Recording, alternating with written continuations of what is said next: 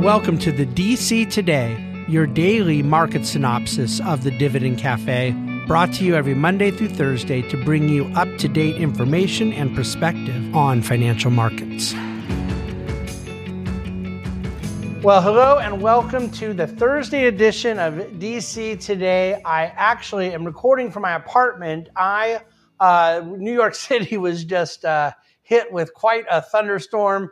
And so rather than go back to the office after I'd been down at Fox Studios recording on set with Larry Kudlow after the market closed, rather than go record in our studio at the office, I came straight to the apartment, reasonably soaking wet. And that is just a byproduct of the dedication I have to you to come here to record this. So let's get into it. It was CPI day, and there's a few things I want to be able to go through.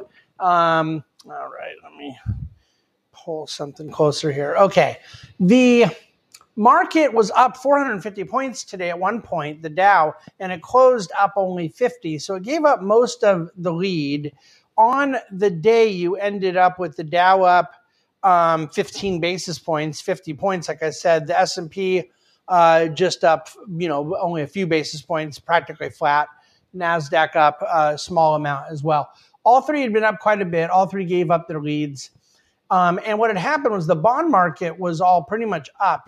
Not a lot, but yields mostly across the curve had dropped 1 to 2 basis points in the aftermath of CPI. And so as bonds were going higher, equities were rallying quite a bit. And then at some point in the middle of the day, the bond yield started turning straight up. And that is more or less around the time equities reversed, at one point going negative, then making back. And there's just a lot of choppiness. So you definitely have volatility around the thing I talked about yesterday with different traders putting on and taking off and putting on new positions, hedges, things like that. But that volatility is sort of explained by that. As to why it would have ever been up 450 points, the only thing I could think would have been some short covering. There wasn't anything fundamental that I could see that would drive that. The CPI report was a little better than I expected, but not enough to change any of what would have been baked in already, which was that the Fed's likely looking to kind of do nothing at the next meeting. And then there's still a sort of a jump ball after that with a little bit of a bias towards not hiking again, but not a foregone conclusion there. And nothing changed out of that. I was expecting CPI to go up a little more than it did, but it does appear to me that the energy impact and headline inflation I was expecting didn't materialize till late enough in July that it didn't get captured in the data to the degree I would have expected. And so you really had a pretty benign report. They're expecting 3.3% headline CPI year over year. It came in at 3.2.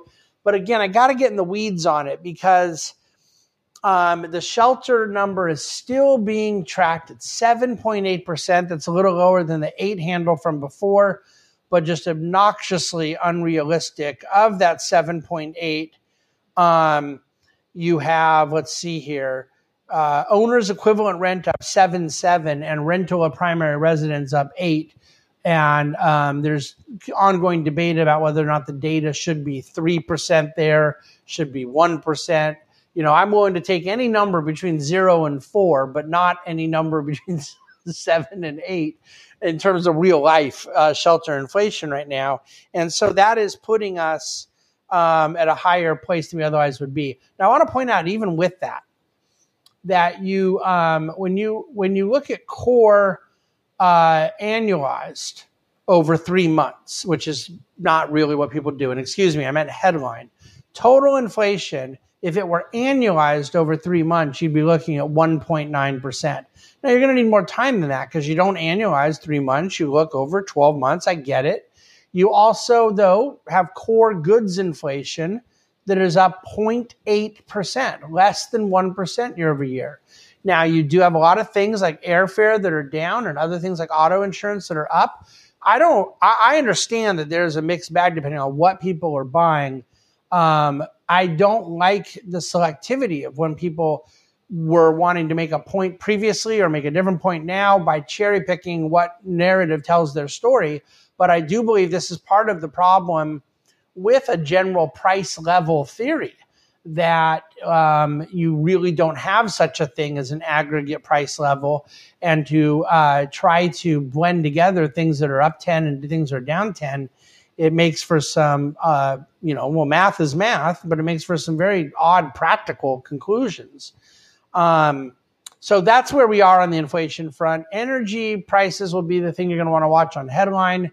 And then as far as core services go, and whether or not it lowers to a point, where the Fed, admits that this thing has gone on long enough, we shall see. So one other anecdotal point I wanted to point out is that 2 years ago, the S&P this very week was at 4450. And right now today, 2 years later, it's at 4450. Basically a flat S&P for 24 months. And this is and yet everyone knows it's been anything but flat along the way. Some really big drawdowns, some really big rallies. And this is the point I've been making. I did write a Dividend Cafe to this effect. I do not think this flattish range-bound market that goes on for years is over. I believe that we are in a post-bull run, post-bear run, where you get a period of flattishness that has ups and downs on the way, and yet nevertheless leads to a rather dull response for an index investor. Now, the Nasdaq over 2 years is actually down 8%, but of course it was down significantly last year. It had been up a lot in the second half of 2021. It has been up a lot in the first half of 2023, and there's just such a big sell-off in between that it's still down. So here's the thing, though. Besides my tangential point about equity indices in a two-year period like this, the 10-year bond yield was 1.3% 2 years ago, and it's now 4.1%. So the idea that anyone could have guessed that the bond yield was going to triple and that the S&P would be flat is just surreal. And that's the way markets go, that people can get right premises, which is very hard to do, and still get very wrong conclusions. And it happens all the time. And the notion that one just simply needs to know how things are going to shake out economically, and then they have an investment thesis to carry with that, it isn't true. And I've written about that quite a bit. All right, so I'm going to let you go there. Let us, crude oil was down a little bit today. I write more about inflation in the DC Today, and there's a couple links that may be worth your time. And then tomorrow you get Dividend Cafe, and I'll look forward to recording that. Still here from New York, and then I'll be flying back to California for the next 2 weeks, late tomorrow night. So thank you for listening and reading and watching the DC Today. Hope you've gotten a lot out of it, and I certainly welcome your questions as we continue to navigate through these very interesting times with inflation, with the economy, with bonds, with stocks, all the things that we literally eat, drink, sleep, breathe, and love at the Bahnsen Group. Thanks so much. The Bahnsen Group is a group of investment professionals registered with Hightower Securities, LLC, member FINRA and SIPC, and with Hightower Advisors, LLC, a registered investment advisor with the SEC. Securities are offered through Hightower Securities, LLC. Advisory services are offered through Hightower Advisors, LLC. This is not an offer to buy or sell securities. No investment process is free of risk. There is no guarantee that the investment process or investment opportunities referenced herein will be profitable. Past performance is not indicative of current or future performance and is not a guarantee. The investment opportunities referenced herein may not be suitable for all investors. All data and information referenced herein are from sources believed to be reliable. Any opinions, news, research, analyses, prices, or other information contained in this research is provided as general market commentary and does not constitute investment advice. The Bahnsen Group and Hightower shall not in any way be liable for claims and make no expressed or implied representations or warranties as to the accuracy or completeness of the data and other information, or for statements or errors contained in or omissions from the obtained data and information referenced herein. The data and information are provided as of the date referenced. Such data and information are subject to change without notice. This document was created for informational purposes only. The opinions expressed are solely those of the Bahnsen Group and do not represent those of Hightower Advisors, LLC, or any of its affiliates. Hightower Advisors do not provide tax or legal advice. This material was not intended or written to be used or presented to any entity as tax advice or tax information. Tax laws vary based on the client's individual circumstances and can change at any time without notice.